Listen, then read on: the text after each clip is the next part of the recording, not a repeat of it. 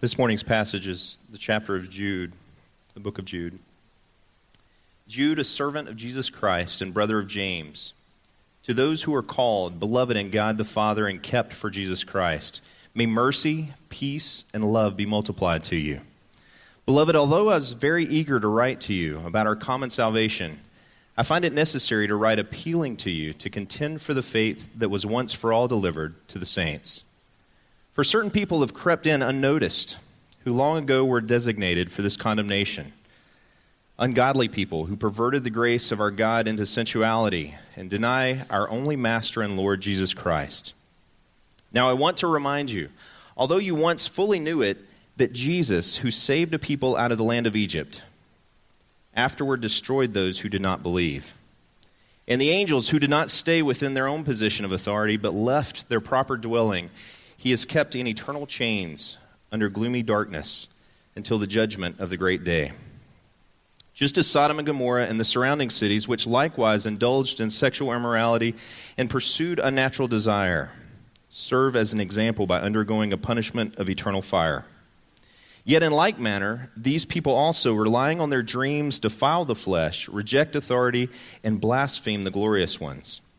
But when the archangel Michael, contending with the devil, was disputing about the body of Moses, he did not presume to pronounce a blasphemous judgment, but said, The Lord rebuke you. But these people blaspheme all that they do not understand, and they are destroyed by all that they, like unreasoning animals, understand instinctively. Woe to them! For they walk in the way of Cain and abandon themselves for the sake of gain to Balaam's error and perished in Korah's rebellion. These are hidden reefs at your love feasts, as the feast with you without fear, as they feast with you without fear.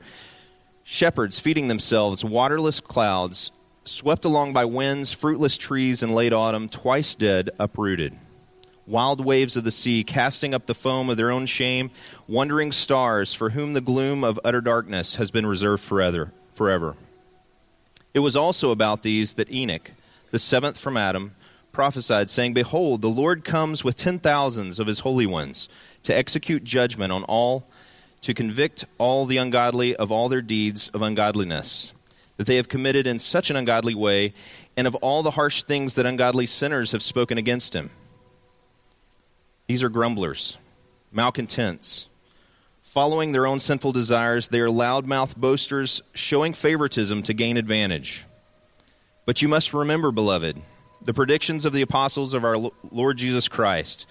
They said to you, In the last time there will be scoffers, following their own ungodly passions. It is these who cause divisions, worldly people, devoid of the Spirit. But you, beloved, building yourselves up in your most holy faith and praying in the Holy Spirit, keep yourselves in the love of God, waiting for the mercy of our Lord Jesus Christ that leads to eternal life. And have mercy on those who doubt. Save others by snatching them out of the fire. To others, show mercy with fear, hating even the garment stained by the flesh. Now, to him who is able to keep you from stumbling and to present you blameless before the presence of his holy, of his glory with great joy. To the only God, our Savior, through Jesus Christ our Lord, be glory, majesty, dominion, and authority before all time and now and forever. Amen. This is the word of the Lord. Netflix was a fledgling, very young company and wondered if its future would at all be secure. As a matter of fact, the uh, big uh, man on campus was Blockbuster. Blockbuster was the box store, it was the place where you went to get movies. And uh, Netflix, um, in their desire to make their company viable, approached Blockbuster and talked with them. Again in 2007, they came back to Blockbuster and said, maybe merger, maybe purchase us. Uh, perhaps there could be some collusion between us. We could become a, a company. And um, Blockbuster uh, said no, we, we're, we're not interested. And in 2007, the founders of Netflix honestly thought uh, their, their company was done. They thought it was over and uh, Netflix would not survive. And then in 2000, uh, so in 2007, along the same time, Blockbuster got a, a new CEO, and uh, Blockbuster's new CEO uh, came into the company and made a critical error. He forgot who they were. He, he got more caught up with the delivery of, uh, of uh, the product than the product itself, and more with the, mes- uh, the method than with the message. And he immediately uh, shut down their internet sales department, focused all of his attention on the store. Uh, and the uh, folks traveling to the store within 18 months, Blockbuster's value had uh, uh gone down 85%, and within two years, Blockbuster no longer existed as a business. And no need to describe the rise of Netflix. What was the problem? It was an identity issue, an identity crisis that Blockbuster navigated poorly. Jude addresses an identity problem in this letter of just 20 some verses. He writes to uh, churches, we're not sure which ones, and what he writes to these churches uh, has to do with identity issues. He reminds them at the outset of the letter of who they are. Why does he do it and, and why does he go to great lengths to let them know who they are? It is because of the situation they find themselves in. You see, there are folks who have come from within the church that have created issues. They have, in Jude's words, crept in. Who are these people? Verse 8 describes them as people who have visions. Uh, if you look at the way Jude goes on to describe them in the middle of the letter, these are extreme charismatics. They rely not on uh, the Word of God, but on their experience and experiences.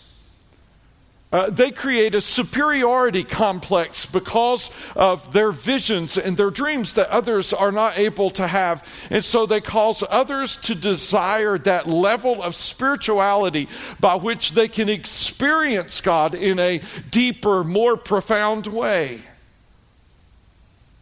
I would say that Jude's writing, while it was to a specific or uh, specific churches in his day, can definitely be read and, and listened to church today across America and indeed in the world. As from within the ranks of the church has come the prosperity movement. The prosperity movement simply says if you follow God, then all things will work out for you. God will bless you with health. He'll bless you with money. He will bless you with great connections in life, wonderful things. And the prosperity movement, while it is uh, really birthed in the United States, is coming alive in Africa and coming alive in Central and South America in remarkable ways. Why? Impoverished people looking for a way out find their way out in a gospel that seems to purport that if you come to Christ, you will be lifted indeed out of your poverty. And so the people who share this message are people who, who pretend to have heard from God in ways that regular people cannot.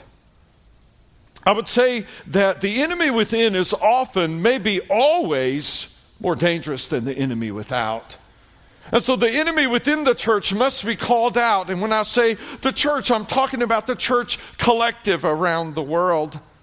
You swing the pendulum the other way and you find the other extreme. And the other extreme is the, uh, the thought that more knowledge will somehow make me more holy. I, I have a, an edge, I know more. And since I know more, uh, then I must be closer to God. Both of these lead to a common problem and a, and a big word alert in Jude's day, and it is a problem today antinomianism. What in the world is that? Anti against nomian law. It's, it's, it's a thought or a thinking, and Jude says it leads to sensuality that says, Since I am up here superior, you are down here inferior, I end up thinking and feeling like I'm over God's law itself. There are no rules that really apply to me. I make my own rules. I am above God's law. And so it is liberal theology on the one side that has invaded the church, and it is this existential theology on the other side that has invaded the church from within that has created this idea that, that matter I can do what I want. Morals do not apply to me. Jude addresses the very real problem here. And so I must say to you, if you're a Montreat student or another college student, you're about a week in. If you're a high school student or a middle school student, same with you. And if you don't know who you are, you will veer off course more quickly than you ever thought and end up in a place you never imagined. Uh, the title of the sermon is borrowed from a Tim Tebow book. I have a copy here. We have a few out front. If you'd like a copy, simply says, Know who you are, live like it matters. Know who you are, live like it matters. It's a, it's a great devotional as uh, kids are getting back to school. Although it was written particularly, uh, says on the cover, to homeschool, homeschooled students. Jude knew who he was. Uh, he identified himself as a servant of God. Some translations render. There are two possible Greek words for that. This really is the word which means slave. He calls himself a slave of God. And immediately when we hear that, our thoughts, because of our history as a country, are uh, obviously negative. But, but could I pause for a moment and let you know that the same designation was used to describe Abraham, Moses, Joshua, David, the prophets. In the New Testament, Paul, Peter, and James all called themselves slaves of God. Slaves of God. So, why is it then that the term is used? It expresses both humility and authority. And I think we would immediately understand yes, it expresses humility. We get that. But authority? How is it that being a slave of God, a slave of anyone, could express any kind of authority? So let me, uh, let me try to illustrate that for you. All right, so I do not play golf. Uh, I, I, just couldn't imagine doing that. Um, I've tried a few times, and it doesn't help my faith at all. It's, it's really tested, um, and I fail the test. But I enjoy watching it occasionally, and I always watch the Masters. I mean, I just always do. The course is beautiful. The, the scenery is amazing. It's just mesmerizing to me. And my wife, who's just fantastic, overheard me say a few years ago if I had a bucket list, I've never made one, uh, going to the Masters would be on it. And sure enough, just through a couple of connections, she she, she got us tickets.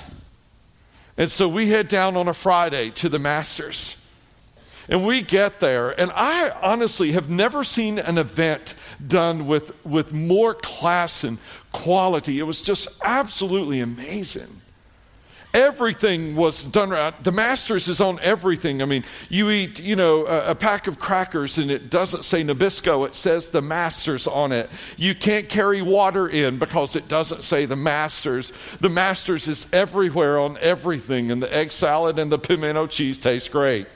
All right, so it's just this incredible experience. But there's a part of it, and I know I reveal that uh, my, my being a man right now, all right?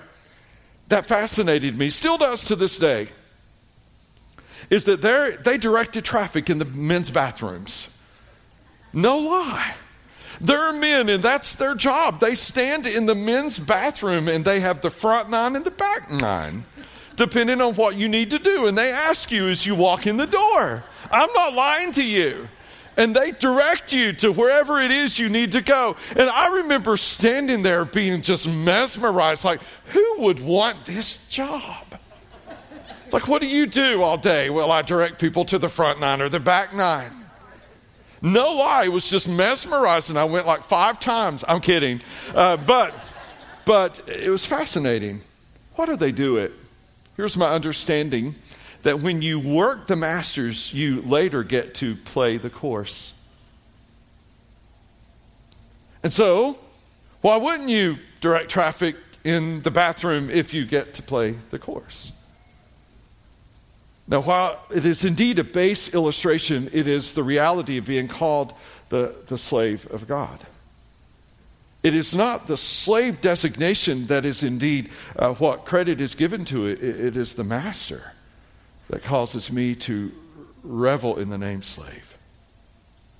I'm fine with being his slave. I'm fine with being his servant because he's God. And that's what gives me authority. It's, it's an authoritative term then because I work for the King of Kings and the Lord of Lords, as do all of you who have been called by Christ. David agreed, Psalm 84, for a day in your courts is better than a thousand elsewhere.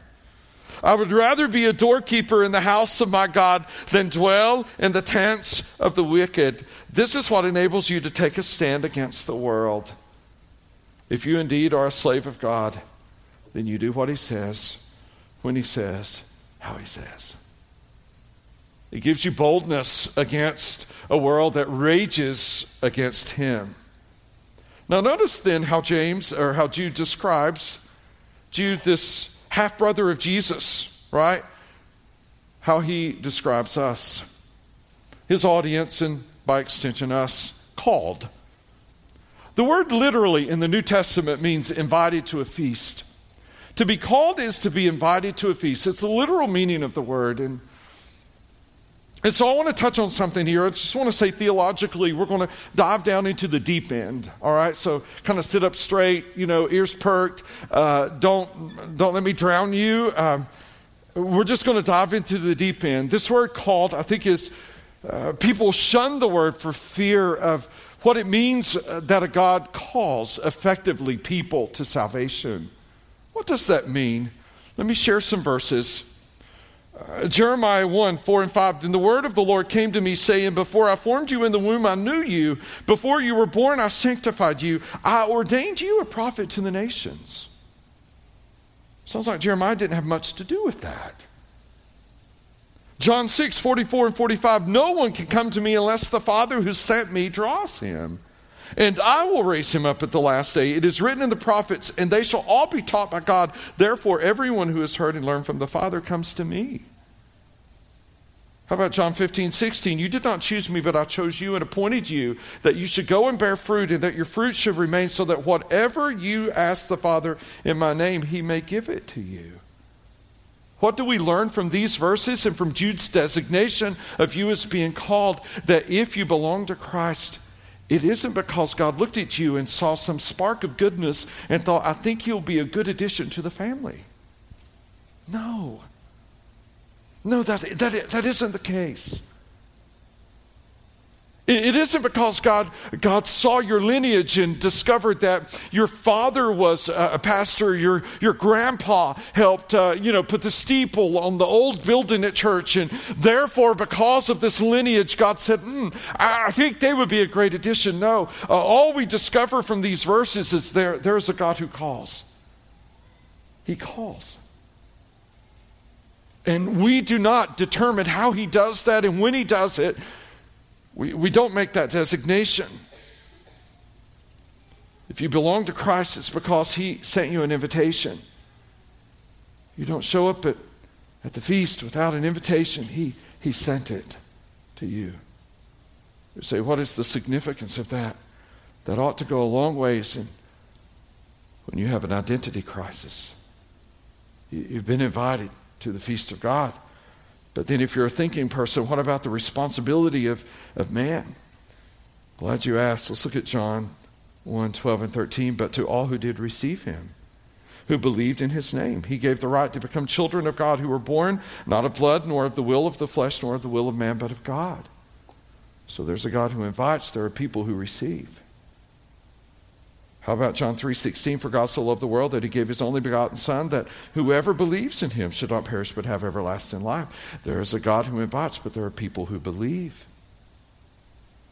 Or how about John 5:24 truly truly I say to you whoever hears my word and believes him who sent me has eternal life. He does not come into judgment but is passed from death to life. There is a God who invites there are people who believe. They hear and they believe. We say, Jerry, how in the world can you bring these two ideas together? I must say to you that there's no thinking person who can take and resolve these. Eastern thought allowed for tension that Western thought really doesn't. The Bible was written in that context. But I love Tim Keller's thought on this. Keller, just retired pastor of Redeemer Presbyterian Church in New York City, said this he said, I believe uh, on our way into heaven, we'll look over the door, and over the door it will say, Whosoever will may come. And then he said, I believe when we walk through the door, we'll look back over that same door, and on the other side, it will say, You did not choose me, but I chose you and appointed you that you should go bear fruit. Bottom line is this, church if you belong to Christ, one day he called your name, he chose you, he invited you, and you responded. Therefore, you and I are who we are, not for anything you and I have ever done. The next two words Jude, uses are participles and they describe called. So they don't stand up with called, but really under. They, they modify called, and uh, the words are loved and kept. You're loved and kept. So please hear me in, in a, a, world of universalism, which says that all people some way are going to get to heaven, God has our particular love for those who are His. And some of you immediately recoil and say, That doesn't seem fair. Yes, it does. Why? I love quite a few people, but I love no one like I love my wife and my kids. And if you fault me for that, you don't understand family. Right? I love my wife. I love my kids more than anybody in this room. I love them. And not one thinking person would say you shouldn't do that. Or, I'm privileged to mentor a bunch of young pastors and privileged to preach in different places, even in the world. It's just a neat, neat opportunity. I've met some wonderful people in God's church around the world, but I don't love them as much as I love you. Why? God's given you to me to be your pastor, to be your flock. When you hurt, I hurt. When you rejoice, I rejoice. I love you. Is there anything wrong with that? No, you're glad. So it is with God. When He calls someone and they respond, His love for them is deep. You say, Jerry, what does that love look like? I alluded to this a few weeks ago. I want to elaborate more. I don't think I could ever, if I preached this vein the rest of my life, say enough about it. But I think in order to, to, to more, not fully, more comprehend the love of God, go to pre creation and you, you see God the Father, the Son, and the, the Spirit just so content. As a matter of fact, the book I'm reading called The Deep Things of God calls it the happy land of the Trinity. Life is good there. There's no sin, there's no sorrow, there's no disappointment. It's all per- perfection, right? But God, who is love, decided to engage us in the happy land of the Trinity. He wanted us to experience that love between the Father, the Son, and the Spirit. And so he decided to do the unthinkable and send the Son out of there. And there is a scene it, you might call it Jesus' initiation into ministry. And what's happening? He is going to be baptized. He's walking among sinners into the water. And as he is walking among sinners, the Father, whose deep love for his Son is profound, can't help himself. And what does he do? He leans over the balcony of heaven and says, That's my boy. Behold my son, in whom I am well pleased. And the Spirit just can't help himself either. And the Spirit just descends in the form of a dove and says, Hey, that's my Jesus right there. That's the happy land of the Trinity. That's it. The Father and the Son and the Spirit all working together in a remarkable way. The happy land of the Trinity. And that's the love that God has invited you and me into. Oh, if we can know that and know it more deeply and know it more profoundly, how wonderful that would be. So we're loved. And number two, called people are loved and called people are kept. This word kept is a neat word. A neat word. Jude was so brilliant. Has 14 words in this tiny letter that don't appear anywhere else in the Bible. Um, this word kept is a neat word. It's a picture of safeguarding a treasure until it can be given to its rightful owner. So, so a treasure that is kept until it can be given to its rightful owner. How does that work? All right, so 23 plus years ago, Hannah uh, our daughter was born. And on the day she was born, I held her in my arms and I prayed over her that day and prayed that God would indeed bless her and use her in, in a wonderful way in the world. It's a long story, but those of you who know me know that I wasn't her father then. I was simply on call from the church to go be at the hospital. She was born to a single mom, and Wendy and I would later get married. And I adopted Hannah. And so, in that period of time, what my job has been is to take this treasure that God gave me, named Hannah, and to prepare her for a very special day. What is that special day? It's a day uh, where I will stand behind some doors and Hannah will be on my arm and she will be in a beautiful white dress and I will be in a tux that I've uh, just picked out just for that day. And I'll put her on my arm and uh, I will walk her down an aisle. And for however long it is 40 years, I'm just kidding. I have prepared her this treasure for this man. And this man who, who has won her heart, who has uh, shown her love, and who has a job. Um, I will come down the aisle and I will give her away to him.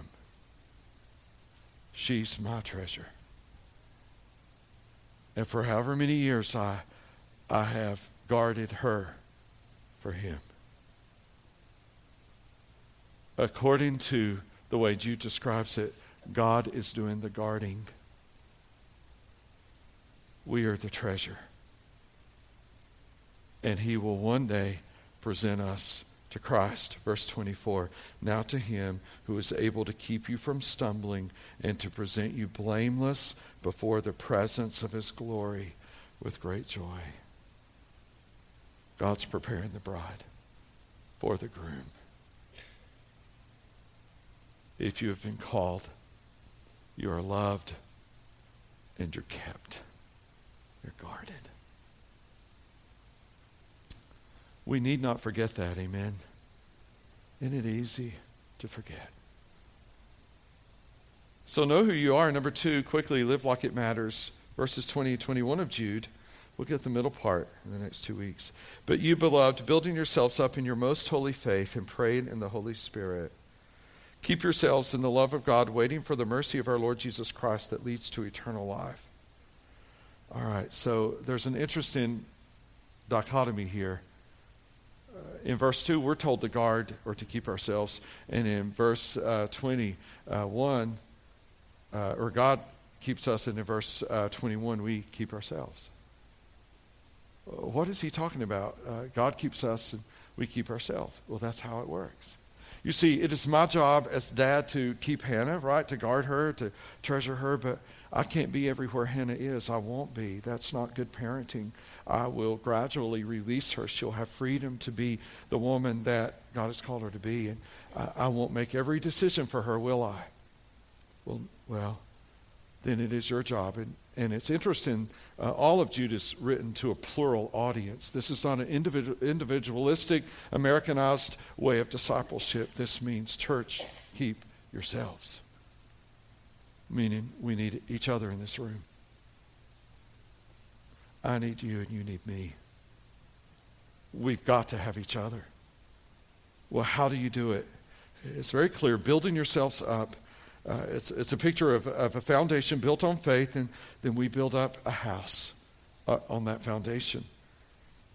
But how do we do it? Praying in the Spirit, waiting for Jesus. We pray and wait. That's what we do. We pray and we wait. You say, oh, wow, I was looking for something profound. Don't. Don't. Pray and wait. Pray and wait. Why? Well, I, have shared with you that God has so changed my prayer life in this year, reading a little book called Praying the Bible by Don Whitney from Southern Seminary. Fantastic little book. And I began to pray the Psalms. I had never prayed the Psalms in any uh, particular way until this year. And as I began to pray the Psalms, here's what I discovered. It'll be on the screen for you. That when I pray in the Spirit, I receive power. Uh, if you'll put that up on the screen, uh, I receive power. I realize God can do what I cannot do. I realize God can do what I cannot do. You say, how does that look? On Wednesday night, we'll have uh, a, just a great time of prayer where we're going to pray for the sick and we're going to pray for those who have relational needs. We're going to pray for others. But I look out and I see Beth Cribs sitting here this morning. Beth and Bo um, moved here from Houston and uh, live up in Black Mountain. And uh, Beth was diagnosed with cancer recently. And so Beth has had a history of heart issues and sure enough, began her chemotherapy only uh, for that chemotherapy to cause her to have a heart attack. And the doctors to say to her, You will not be able to continue your chemotherapy. And so, if Beth, if God doesn't step in,